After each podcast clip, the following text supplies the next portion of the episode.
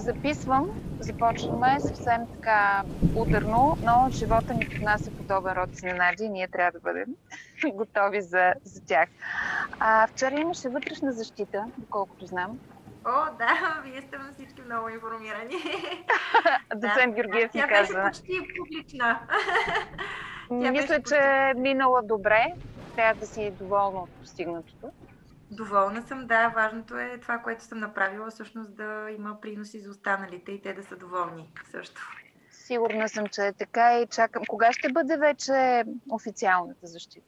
Това е още в процес на решаване, но предвид това, че идват все пак почивни дни, по-скоро пътувания, летни месеци, моите очаквания са по-скоро за септември. Ранна есен, но... да. Добре. От мен датата. Започваме Истории за климата. Подкаст на Юлиан Попов и Център Европа директно Стара Загора.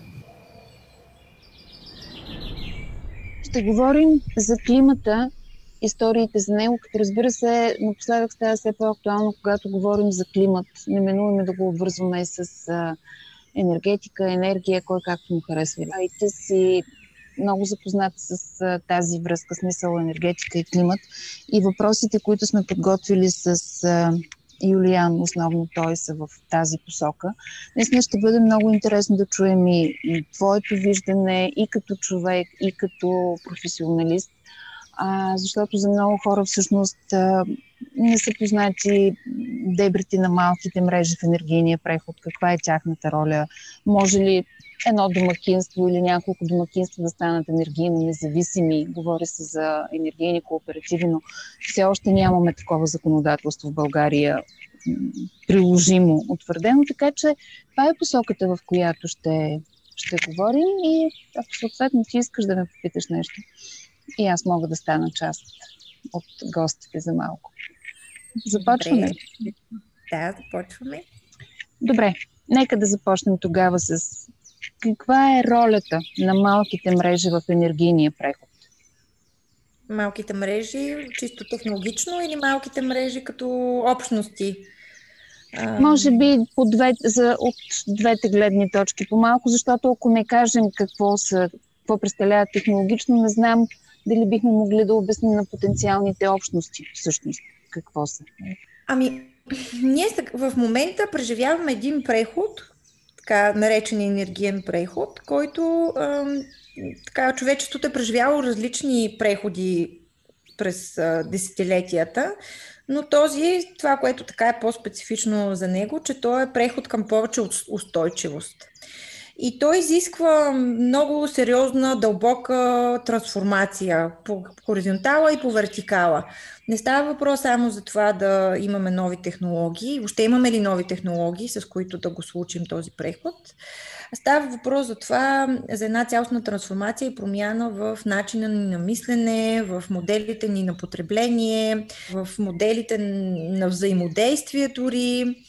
И това няма как да се случи, той сам по себе си няма как да се случи, ако не бъде препознат от хората и ако не бъде споделен. Поради тази причина, чисто технологично микромрежите, те ни помагат всъщност да, си, да свържем малките точки на потребление и производство на енергия така че всъщност да, нали, да имаме това децентрализирано производство и консумация на мястото на производство. Но ние няма как да въобще да говорим за микромережи и няма как да говорим за приемливост на нови технологии, за комерциализация на нови технологии, ако нямаме една общност от, от хора. И това, между другото, нещо, което аз изследвам в, в моята дизертация. Аз изследвам, и, и това показва исторически анализ, който правя на три европейски държави, че тези държави, които са се умели на много ранен етап, когато въвеждат нисковъглеродните технологии, да създадат такъв, мреж, такъв модел на, на мрежи на взаимодействие между академична общност, между инвеститори, между предприемачи, между гражданите, между правителствени и всякакви неправителствени организации. Тогава, когато те успяват да ги свържат, така че всяка една страна да участва активно в този процес, да има своето място, първо някакси във времето се се заражда и се развива една обща визия обща, общи виждания и общи очаквания за бъдещето. И това много, много ни липсва тук в България много да, да видиш хора, представители на различни общности, да седнат на една маса и да си говорят на един език и да имат обща представа за, за бъдещето. Ние се обаждаваме, кръщим си един срещу друг, ам, постоянно търсим аргументи и, и каквито аргументи да намериш, дори когато имаш нали, количествената информация, моделите, защото все пак нали, моята работа е свързана с това, от срещната страна много често ставаш неразбран. И, и това е което нали, в моето съзнание, като казваш мрежи, аз, аз го свързвам по този начин. Трябва да имаме не само организационни мрежи, т.е. мрежи от различни организации, които все пак нормално те преследват различни цели, но да бъдат обединени и да работят заедно и в точно тази в този път, в тази посока към устойчивостта и декарбонизацията да, да, да успеят да работят заедно, но трябва тази мрежа дори да бъде още по, по-разширена и да обхваща всички други допълнителни групи за да може технологиите да достигнат до, до всеки един от нас и те да бъдат а, припознати. Защото колкото и може да разработваме всякакви амбициозни политики, но тези политики трябва да могат да бъдат изпълнени. А тези политики няма да бъдат изпълнени, ако те не, не, не биват препознати и а, хората не вярват в, в тях. Тоест, стигаме някакси до това, готови ли сме в България самите хора да създадем такива енергийни общности. На, на фона на това, което каза, че а, спорим, убеждаваме се. Да, няма нищо лошо спора, стига да е конструктивен, разбира се. Но има ли според теб изследванията, които са си правила и подготвяйки дисертацията си, някакви ясни индикации, че в България можем да създадем а, независи, енергийно независими домакинства. В смисъл, не знам дали правилното е енергийни кооперативи в случая, но примерно ако, както аз живея на село, имаме проблеми с а, тока през а, зимата, когато станат по-такива ветровити дни. А можем ли, примерно, да се обединим няколко къщи, като домакинства да си направим една такава микромрежа, която да ни направи енергийно независима? Това дали има такива нагласи в страната ни и технологично дали сме готови за нещо такова. Нагласи сред обществото като цяло няма. Много малко хора всъщност и, като го, и това го казвам въз основа на едно национално представително проучване, което аз всъщност осъществих благодарение на Market Links в края на миналата година. Като цяло е много ниска осведомеността сред гражданите по отношение на, на възобновяемите енергийни технологии на първо време. И след това, когато хората чуят възобновяеми енергийни технологии, те си представят т.е. те ги асоциират с, техните, с техния възможен принос а, за решаване на различни екологични проблеми т.е. с а, идеята за устойчивост. Но а, много малко всъщност от гражданите знаят какви могат да бъдат економическите последствия. А, много малко от гражданите ги разпознават като инвестиционна възможност. А, и смея да твърдя, че до миналата година с при последното ценово решение на Декевър си беше една не лоша инвестиция да инвестираш, да кажем, в малка покривна централа. Ако имаш така някакви спестявания, които, знаете, в България хората обикновенно инвестират, ако имат някакви спестявания, гледат да инвестират в недвижимо имущество много малко хора осъзнават, че, да кажем, ако имат така заделени средства, могат да, да го направят в енергийна ефективност или в това да произвеждат сами енергия и това може да е инвестиция, която да се изплати в рамките на 5-6 години. Сега с новото ценово решение на, на Кевър, нещата малко се променят от, от, от тази година но така, надявам се пък, че ще влязат други инструменти. А, нали, очакваме ги. Все пак новата ВЕЙ директива предстои да бъде имплементирана в българското законодателство. Чувам, че има различни а, така, механизми, които са предвидени в плана за възстановяване и устойчивост, така че да бъдат подкрепени а, домакинствата като производители на енергия. А, но да, въпреки това остава се. проблема. Остава проблема, че осведомеността сред хората е много а, ниска не само по отношение на технологичните специфики, а, и по това въобще към кого да се обърнат за повече информа, информация, а, към това има ли, да кажем, някакъв единен център за информация и съдействие по отношение на всички административни процедури. А, оттам нататък, нали, те не, не знаят, че това може да е инвестиционна възможност за тях. И оттам нататък пък въобще за енергийните кооперативи е много нисък процент от хората, които знаят, чували са за нещо подобно. А когато биват попитани дали след като им обясня, обясним за какво става въпрос, какво представлява един енергиен кооператив или една енергийна общност и доколко тази идея ги привлича, биха ли се включили в такава инициатива, едва 30% споделят, че така, и то това е абсолютно хипотетично, без реални параметри, биха се, включат, биха се включили в енергийна общност, а тези, които казват, че не биха, това, което всъщност ги възпира, една от основните причини е на първо място липсата на информация, на второ място липсата на доверие, което за мен е много така притеснително. Хората не вярват и няма доверие в сдружаването като цяло. И тук вече трябва да помислим, ако искаме да реализираме енергийни а, общности в България и въобще такъв тип модели, които не е само да ни помогнат нали, една, на една група от хора да, да, си, да, да произвежда за, заедно съвместно енергия и за собствени нужди, но и да кажем, а, вие, предполагам, слушателите, ако не знаят, могат да споменат, че такъв тип модели се ползват в чужбина също и за да се борят различни проблеми, а, да се подпомогнат енергийно бедни а, граждани или така уязвими групи. Ако искаме всъщност този модел да бъде в България по-разпространен и въобще да се реализира, трябва да работим върху това да има такава регулаторна рамка или така да се институционализира, може би да има рамкови договори, които така да са предвидени как в случай, че някой не си изпълни а, отговорностите в тази общност, какво, как, как, какво може да се случи, нали? да има някаква защита. Поради тази причина просто липсва и законодателство но и не виждам да се мисли въобще в тази посока, за да може хората Аз да имат. Аз мисля, че тази липса на доверие пролича също и когато беше националната кампания за санирането на многофамилните жилищни сгради. Тогава също имаше много голям отпор от хората, защото се пуснаха слухове, че всяка като им санират апартаментите, после ще им ги вземат, защото няма да могат да си ги платят. Всякакви такива дезинформации. Това доста влияе върху мнението на хората, но това, което казваш за регулаторната рамка, отново се появява една огромна дупка в регулаторната рамка и ми се струва, че тя ще бъде запълнена, поправиме ако греша, спомена плана за възстановяване устойчивост, така или иначе там настояването на по-големите, а, не, не само неправителствени организации, но и бизнеса.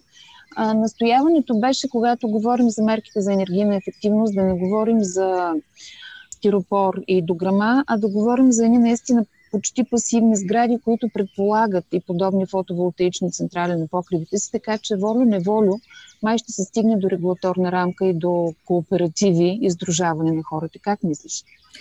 Знам, че има такива мерки, които са предвидени. А, даже мисля, че днес, днес на пресконференцията на Министерски съвет също беше казано, че се работи точно върху това. Тази програма дали така да бъде обогатена, разширена с а, цялостни енергийни решения, а не просто енергийна ефективност.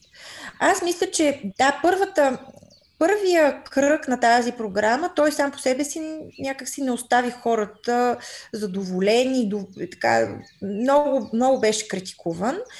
Но ние може, разбира се, да се фокусираме върху проблемите. Аз също имам своите критики, а, но има нещо ценно и това е, че първо, а, все пак този път е минат вече, т.е. в а, от гледна точка на администриране на този процес в общините има някакъв процес, който е структуриран, има хора, които вече са ангажирани и са, така, са причастни към, към тези процедури. Имаме административен капацитет, да кажем, нали? велики административен а, капацитет, в случая е изграден на местно ниво. Да, не знам доколко да мога да говоря за административен капацитет, когато си говорим за цялостни енергийни решения, нали, вече за, във втория етап. Нали, ако има такъв втори Там етап. ще който... се учим. Там ще се учим, но имаме да. базата, както каза, вече създадена от този първи. Имаме първи базата, рунд. това е да... много важно да. и много да акцентираме. И това, което ми струва много важно, на първо време, а, общините реално да излязат с данни, а, които така да, да покажат на хората какво да отчетат какво се е случило за тази, да кажем, една година, последната една година, в който тези енергийни а, мерки, се, а, мерки за енергийна ефективност, след, като, след санирането на сградите, какво са успели хората да спестят като енергия, как се е отразило това на сметките. Аз съм сигурна, че такава статистика може да бъде направена и да има една публична кампания, която всъщност да покаже на хората, че има смисъл такива мерки, защото аз, ние имахме, ние организирахме няколко кръгли маси и си говорихме с Сдружение на, на собствениците а, и е имало много сериозна съпротива срещу тази програма. И а, хората не са вярвали всъщност наистина с каква цел се прави това, не сте искали да се включат, въпреки че то от тях не се е очаквал никакъв принос. Точно Друго... така, да, точно такъв отпор имаше много сериозен, да. да. А ние сега всъщност искаме да, да преминем в следващия етап, в който не само така да я направим малко по-сложна тази програма, т.е. да не говорим само за саниране и поставяне на стеропор, вече да говорим за поставяне на, да кажем, фотоволтични инсталации, които сами по себе си нали, за за хората може да са, да са, да са така една идея по-сложни от технологична гледна точка и въобще начина по който се администрират, като като такава, как да кажа, правна, от правна гледна точка. Точно а, регулаторната рамка, да, за която а, говорим. Да, а, това от една страна. Да, просто си мисля, че а, трябва да се използва този момент, за да се комуникира активно с гражданите а, и да се потърсят нали, къде могат да възникнат техните страхове, а, тяхната необходимост от информация, и, и това е една отлична възможност за администрацията местната да създаде едно активно партньорство с, с гражданите. Надявам се да го видим това. Наистина комуникационната кампания ще бъде много необходима. Исках да те попитам, понеже а, предишните ни два епизода бяха с професор Владикова на тема водород, водорода като енергиен източник, много модна тема напоследък в енергийните среди. А, той приложим ли е за микромрежи? Извинявай, ако въпросът ми звучи като от научната фантастика, но ми е интересно. Може ли водорода да участва в микромрежите и как? Ами, водорода като цяло в момента е, е област, която а, така се проучва. Знанията, коя, които ние имаме, са възоснова на демонстрационни проекти, а, не всички доклади и така информация, която се публикува, са наистина надежни и аз понякога си противоречат. Но това, което мисля, че вече е така ясно, е, че водорода не е добра опция за, за отопление. Водорода може би е много добро решение за индустриални процеси. А, но първо, а, вероятно, и това сте говорили а, предходния път, че а, по отношение на на трансформацията, т.е. преобразуването на енергия при водорода. Всъщност нямаме много висок коефициент на ефективност все още и от друга страна все пак си е скъп процес. Аз лично мисля, че е добре нали, да следим този процес и каквото е възможно от гледна точка на демонстрационни проекти да реализираме в България. Но мисля, че сме все още далече от момента, в който може първо да ползваме водород в масови, масови проекти. Не е зряла технологията, пак много зависи и какъв, за какъв водород говорим. И определено мисля, че за момента публикациите, въобще научната общност е категорична, че не е добро решение въобще за отопление и от гледна точка на сигурност, и от гледна точка на ефективност.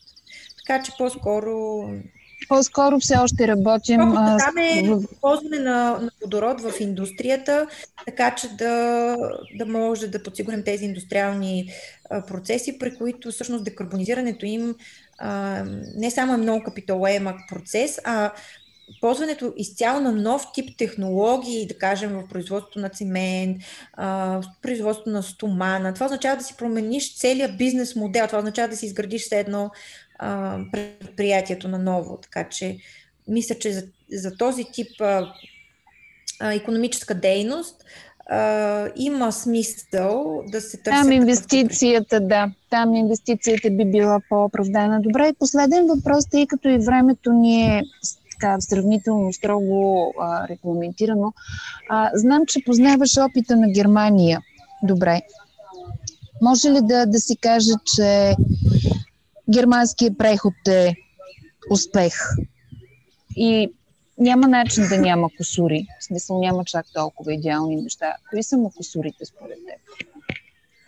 Аз не знам доколко ние от нашата камбанерия може всъщност да правим оценка на, на прехода в Германия, доколко то е успех или не. За мен това, което е важно, че Германия е много стремена а, и то от а, 70-те години насам и обществото някак се обединено по отношение на това какво те очакват, каква е тяхната енергийна визия за бъдещето.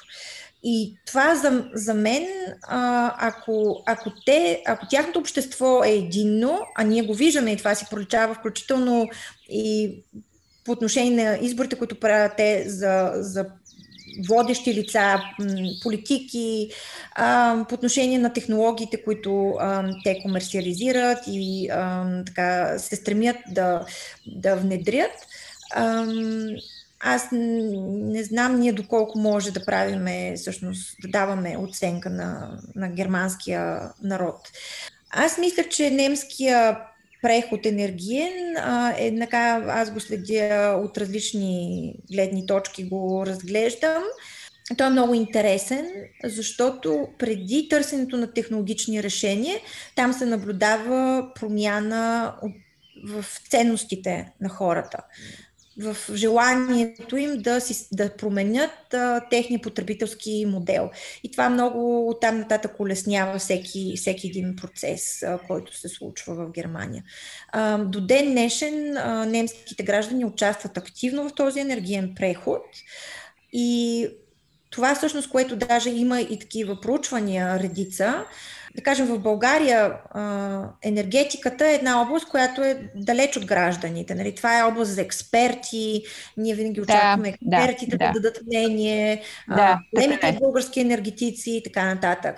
Докато когато гражданите започнат да участват, дори в някакви малки децентрализирани проекти, те първо много по-живо се вълнуват, започват да се вълнуват и да получават знания по отношение на, на технологиите, с които успяват да се сблъскат.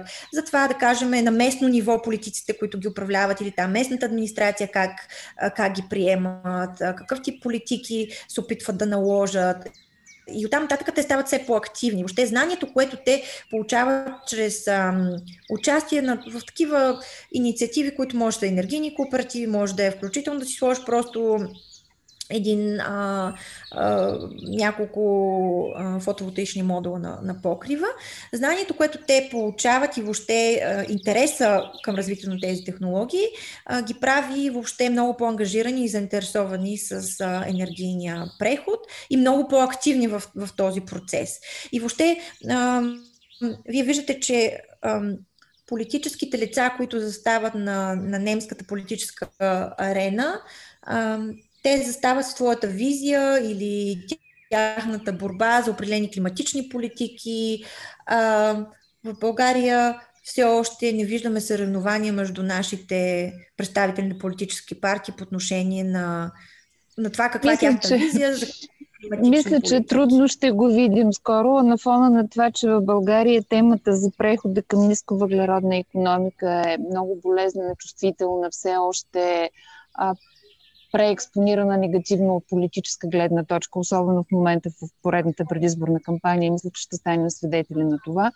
А, много ти благодаря за за това, което сподели за Германия, за опита. Тоест, може би трябва да се върнем към началото на разговора, ако трябва да обобщим, че първо се нуждаем от една наистина информационно-образователна кампания, а, за да може това да промени нагласите на обществото ни и като възможности за самите домакинства да, да плащат по-малки сметки за ток, което пък съответно рефлектира и върху начина ни на, на, на консумиране на, на тези ресурси.